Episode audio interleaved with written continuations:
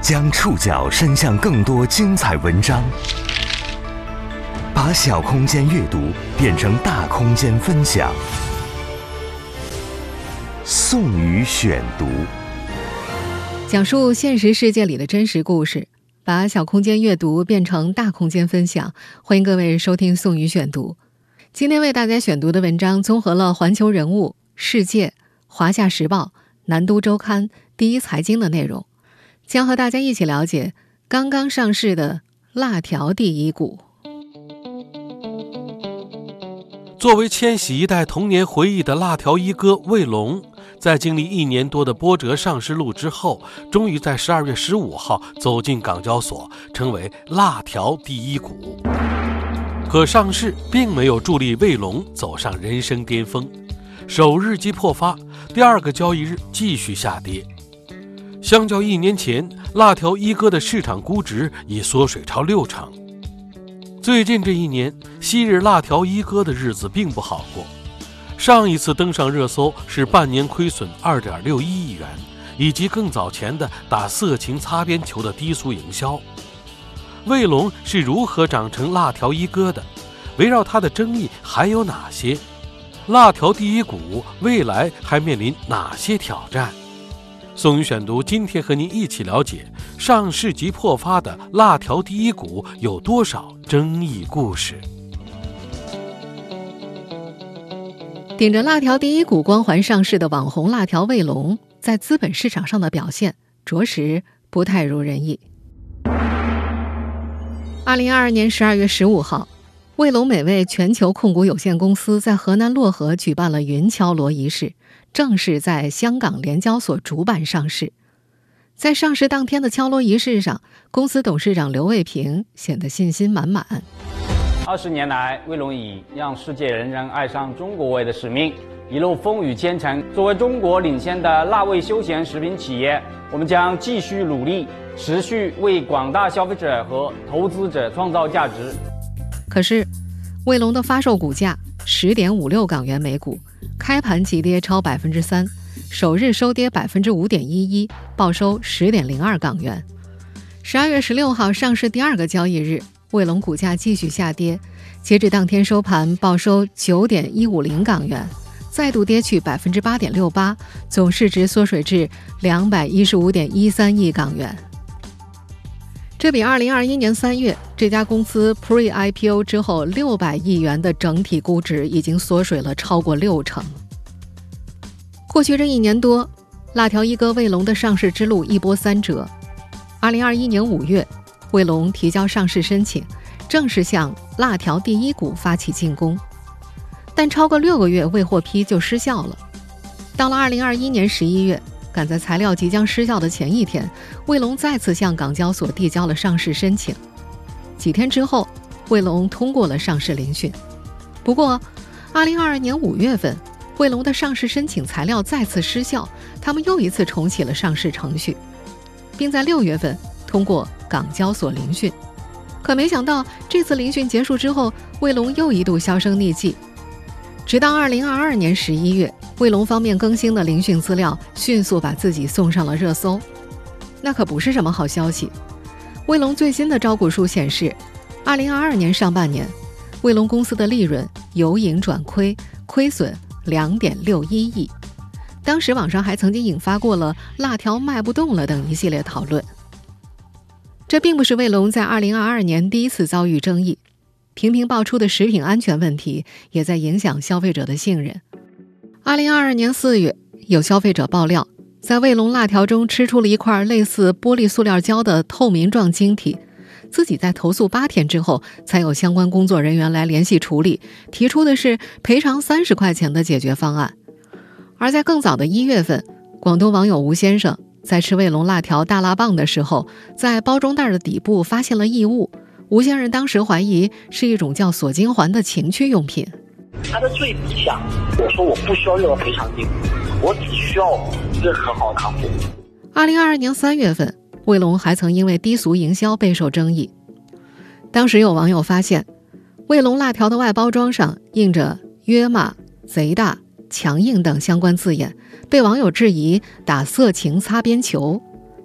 当时公司很快回应称，对产品包装的版面文案内容引起部分网友的争议一事表示歉意，公司将停止有争议包装文案的生产，同时进行版面文案及设计的优化。在各种争议中，辣条一哥卫龙还是打折上市了。过去这些年，卫龙是如何长成辣条一哥的？宋宇选读继续播出：上市即破发的辣条第一股有多少争议故事？虽然近些年卫龙频频因为高调营销出圈，但卫龙创始人刘卫平倒是个相对低调的人，在网上甚至搜索不到过多的公开照片。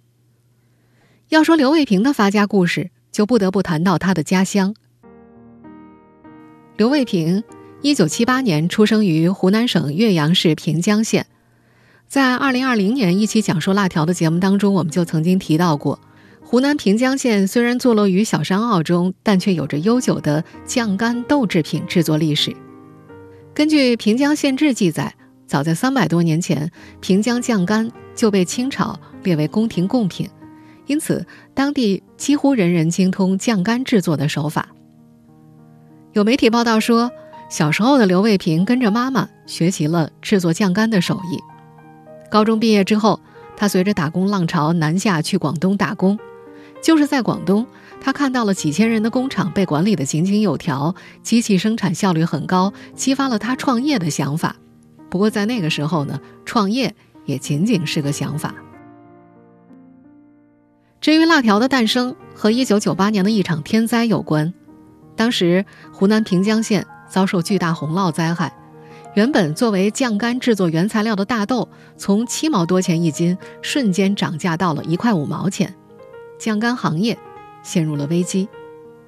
当时为了应对大豆价格的暴涨，当地酱干作坊的师傅们想到了用平价材料来代替，他们用面粉、面筋为原材料，制作成味道和酱干类似、辣中带甜的条状物售卖，这就是辣条的雏形了。因为价格便宜。这种酱干平替刚一推出，就在当地受到了欢迎。湖南平江并不盛产小麦，当时许多生产酱干的作坊都开始转向尝试辣条制作，原材料很快就供不应求了。一直有创业想法的刘卫平敏锐地抓住了商机，他立刻想到必须走出湖南，到小麦更多的地方去。那时他的很多老乡以及同行在同一时间是赶往西安和洛阳。刘卫平却认为这两个地方离主干线太远了，他盯上的地方是河南漯河。漯河粮食产业化完善，是豫中南最大的粮食集散转运地。一九九九年，才二十一岁的刘卫平兜里揣着在广州打工的少量积蓄，前往河南漯河考察。几天之后，就让弟弟刘福平带人一同北上，开启了他们的创业之路。在那个时候。漯河只有一家知名企业，也就是双汇。刘卫平坚信自己能够做出名堂，事实证明呢，他的赌博式选址成功了。最开始，刘家兄弟是从小作坊做起的。他首先将从老家带来的原材料豆皮和与母亲亲传的酱干手艺相结合，开发出了一款微甜、微辣、清爽、回味足的食品。还有一次，他在吃牛筋面的时候，觉得味道很好，受到启发，就找到了生产牛筋面的简易膨化机。他让店主改进模具之后，利用新的机器，在牛筋面的基础之上添加了焦糖和辣椒面，生产出了日后辣条的主打产品。弟弟刘福平也跟着他一路打拼，就这样坚持了三年之后，到二零零二年，刘卫平不再满足于现状。他进行了设备改良，开始批量生产，与同期的小作坊相比，产量大幅上升。二零零三年，因为崇拜偶像成龙，他便将自家品牌取名为卫龙，并正式注册了卫龙商标。卫龙二零零三年诞生后，很快就以廉价小吃的姿态，成功占领了孩子们的小卖部。卫龙辣条的成功和营销手段密不可分。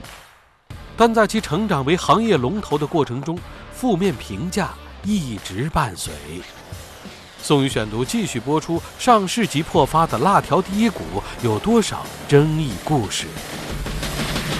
也是从2003年开始，刘卫平一步步摸索出卫龙的品牌定位，也一步步变成了一个熟练的商人。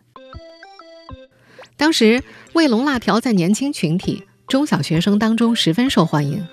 刘卫平专门安排团队，放学时间守在校门口，让学生免费品尝不同口味的辣条，让孩子们逐渐记住了卫龙这个名字。为了让辣条更容易装进孩子们的兜里，他又让工厂师傅将原本长十二厘米的外包装改小了一圈，又将原本简易的透明包装改为铝箔铝膜包装。刘卫平一直是非常重视营销的。不过和后来的各种明星红人广告营销不同的是，他的早期营销手段主要是线下的地推。那时他的目标首先是河南漯河的当地群众，不仅雇佣了大批农民进行地推，在小区、超市、学校等地张挂卫龙辣条的海报，分发广告，还开展讲座、写小软文，给大家普及辣条的知识。这种群众路线很快奏了效，卫龙的名号在当地逐渐打响。辣条开始向河南全省乃至全国范围售卖。二零零四年，在刘卫平的努力之下，漯河平平食品有限公司成立，这是全国第一家成立的辣条企业。它的主打产品就是卫龙辣条。短短几年时间，卫龙就在河南多地建立了休闲食品厂和基地，并且开始向全国进军。而就在卫龙向外扩张的同一时期，湖南人张玉东。也踏上了辣条赛道，创办了湖南裕丰食品有限公司。麻辣王子就是这家公司旗下品牌。辣条江湖上的南裕丰、北卫龙局势逐渐形成，其他或大或小的辣条企业也是在这几年间迅速涌现。他们一起把辣条推向全国，成为了一种大街小巷随处可见的国民零食。可随着辣条渐渐成为几代孩子的童年记忆，问题。也随之浮现了，最主要的问题就集中在食品安全上。二零零五年，央视曝光了湖南平江一家生产辣条的地下作坊，他们添加违禁成分富马酸二甲酯，也就是梅克星。地下作坊里极其恶劣的卫生环境令人反胃。新闻一出，负面影响迅速席卷整个行业。在此之后，大量的辣条黑作坊被陆续曝光。有关什么辣条是用卫生纸做的、地沟油泡的等一系列负面传闻流传甚广。此后许多年，辣条也被彻底打上了垃圾食品的标签。在这场风波当中，处于行业领头羊的卫龙辣条始终饱受争议。到了2014年，搬入新厂房的卫龙曾经邀请一组专门的摄影团队进入他们的车间拍摄宣传照片，高度自动化的闪亮设备。一尘不染的车间曾经为他们斩获了一部分口碑，可是好景不长，二零一五年，卫龙旗下的亲嘴烧大面筋以不合格产品冒充合格产品，受到了河南漯河质监局的处罚。更大的危机还源自行业内部的复杂乱象。记者未经任何消毒措施就进入了食品生产车间，生产车间地面上满地粉尘与机器渗出的油污交织在一起，水池墙壁上到处是黑色污点。我们现在听到的录音出自2019年央视三幺五晚会曝光的辣条行业乱象。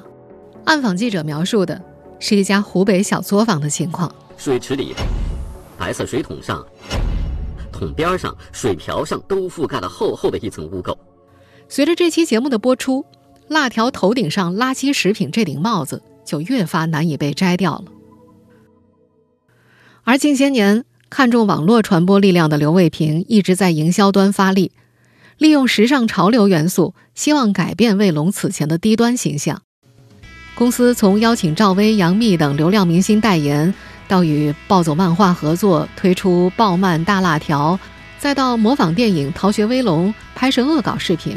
模仿苹果广告推出苹果广告风的辣条，各种热点是蹭得飞起。二零一六年七月，他们还曾请来当时的网络红人进到卫龙的食品车间直播辣条是如何炼成的，以此来打破网友对于辣条卫生安全的质疑。二零二一年，跳水小将全红婵夺冠之后，卫龙还表示要给全红婵寄辣条，也曾引起过网友的热议。在盘古智库高级研究员江汉看来，卫龙面临着长期低端食品和垃圾食品的刻板印象。虽然他们做了大量的营销工作，也将自己定义为年轻人喜欢的休闲食品，但这样的刻板印象并不是很容易消除的。而在转型的过程当中，卫龙也没有把握好度，从而引来了麻烦。我们前面就说过了，在二零二二年三月份，卫龙辣条因为被爆出外包装上印着低俗营销的字眼，涉嫌打色情擦边球，相关部门很快就介入调查。尽管争议一直相伴，但一个显而易见的事实是，通过强大的营销能力，卫龙名声大噪，也成功让自己登上了辣条界第一网红的宝座，并让创始人刘卫平坐拥百亿身家。可登顶的同时，卫龙的销量却在走下坡路。宋宇选读继续播出：上世纪破发的辣条第一股有多少争议故事？不可否认的是，这些年小小一根辣条确实相当的吸金，并且造富。在二零二二年胡润百富榜排行榜当中，刘卫平呢是以两百二十亿元的身家登上了第两百五十一位。去年呢，他是以两百八十亿排在第两百二十三位。这样的吸金啊，也体现在账面数据上。根据卫龙更新的招股书。其2019年至2021年以及2022年上半年分别实现营收33.85亿、41.2亿、48亿和22.61亿。为了摆脱负面评价，过去十几年，卫龙的营销手段不断，试图从各个角度洗刷辣条低端不健康的形象，但持续不断的营销也为他们带来不菲的营销费用。二零一八年到二零二一年，卫龙的经销及销售费用从两点三五亿攀升到五点二一亿，其中推广及广告费用从两千六百八十点九万增长到了七千八百六十七点九万，占收入比重从百分之一点零增长到了百分之一点六。二零二二年上半年，卫龙的推广及广告费用达到了三千六百九十二点九万元，同比上涨百分之六。因为营销费用的增加。也因为原材料价格的上涨，二零二二年一月到四月，卫龙曾经两度对自家产品提价，但提价并没有带来利润上涨。我们前面就说过了，二零二二年十一月份，卫龙公布的最新招股书当中就显示，今年上半年他们亏损了两点六一亿。这份招股书当中还提到销量下滑，卫龙调味面制品业务今年上半年的销量是八点一六万吨。比上年同期少卖一万三千零八十一吨，销量下滑幅度高达百分之十三点八二，这是过去五年来这一业务首次出现销量下滑的情况。在中国食品产业分析师朱丹鹏看来，卫龙的销量下滑和整个疫情的变化是有很大关系的。三年疫情让很多卫龙的主要销售群体受到了很大的影响，例如学校停课。就对卫龙在校园周边的终端销售渠道造成了巨大冲击，缺少了消费场景。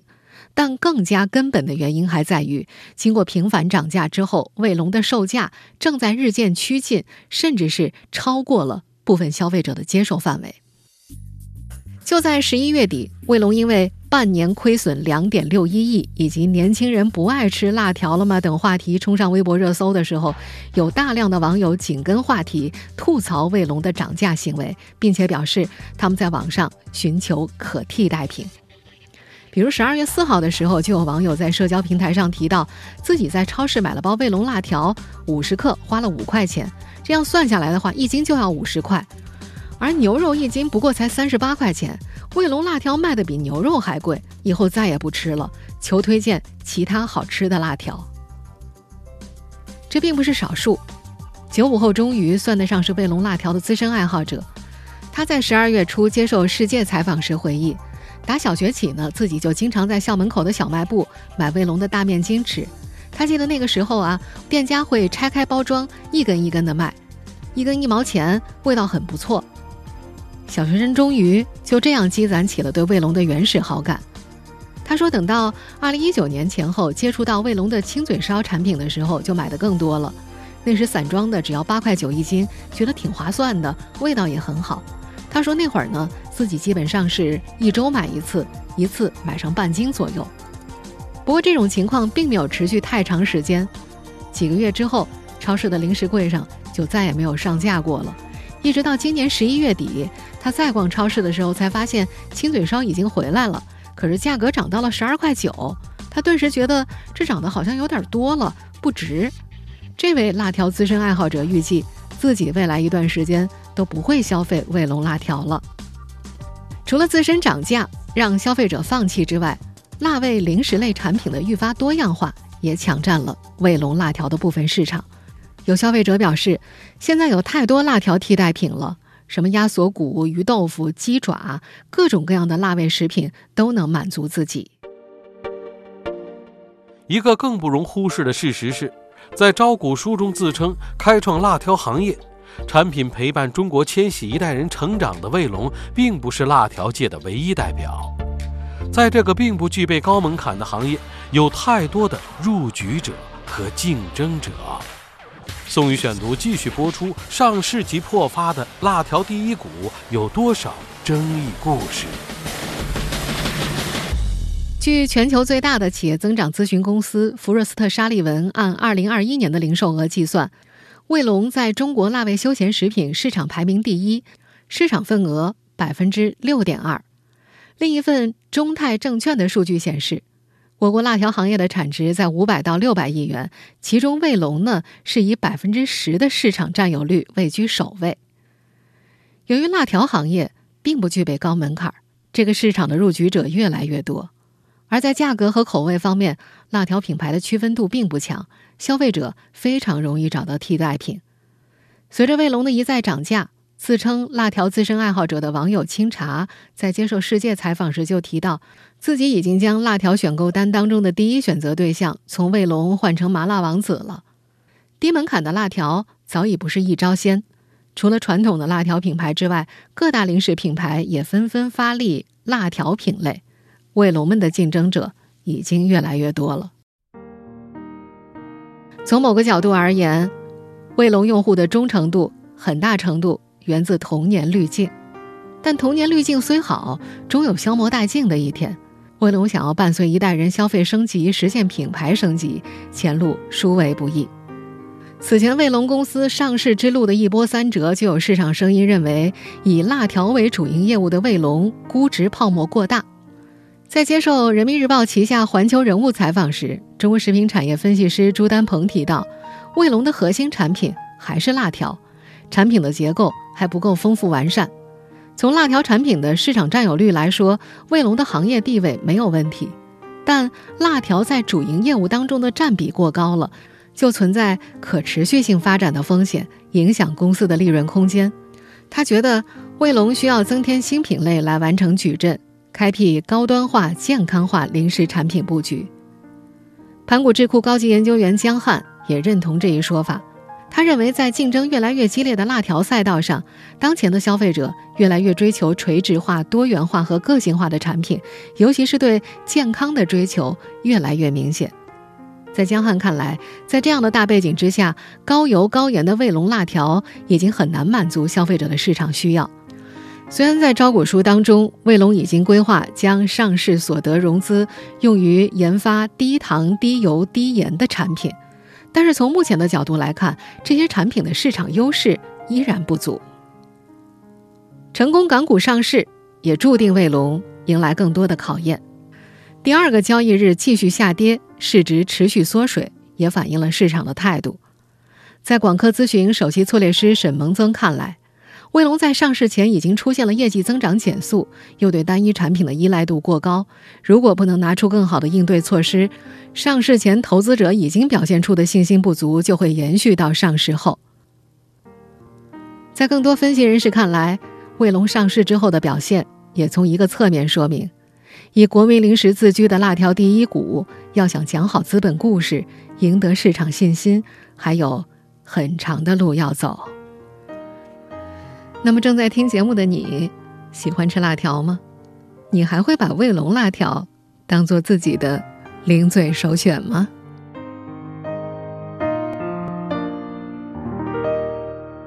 以上您收听的是宋宇选读：上市即破发的辣条第一股有多少争议故事？本期节目综合了《环球人物》《世界》《华夏时报》《南都周刊》《第一财经》的内容。在节目最后，还需要说明一下，从下周一开始呢，宋宇会休两个星期的年假。我们的广播节目由我的同事江峰老师代班，而包括微信公号和网易云音乐在内的所有网络更新呢，将会按照惯例暂停两个星期。我们两周之后，也就是元旦假期之后再见吧。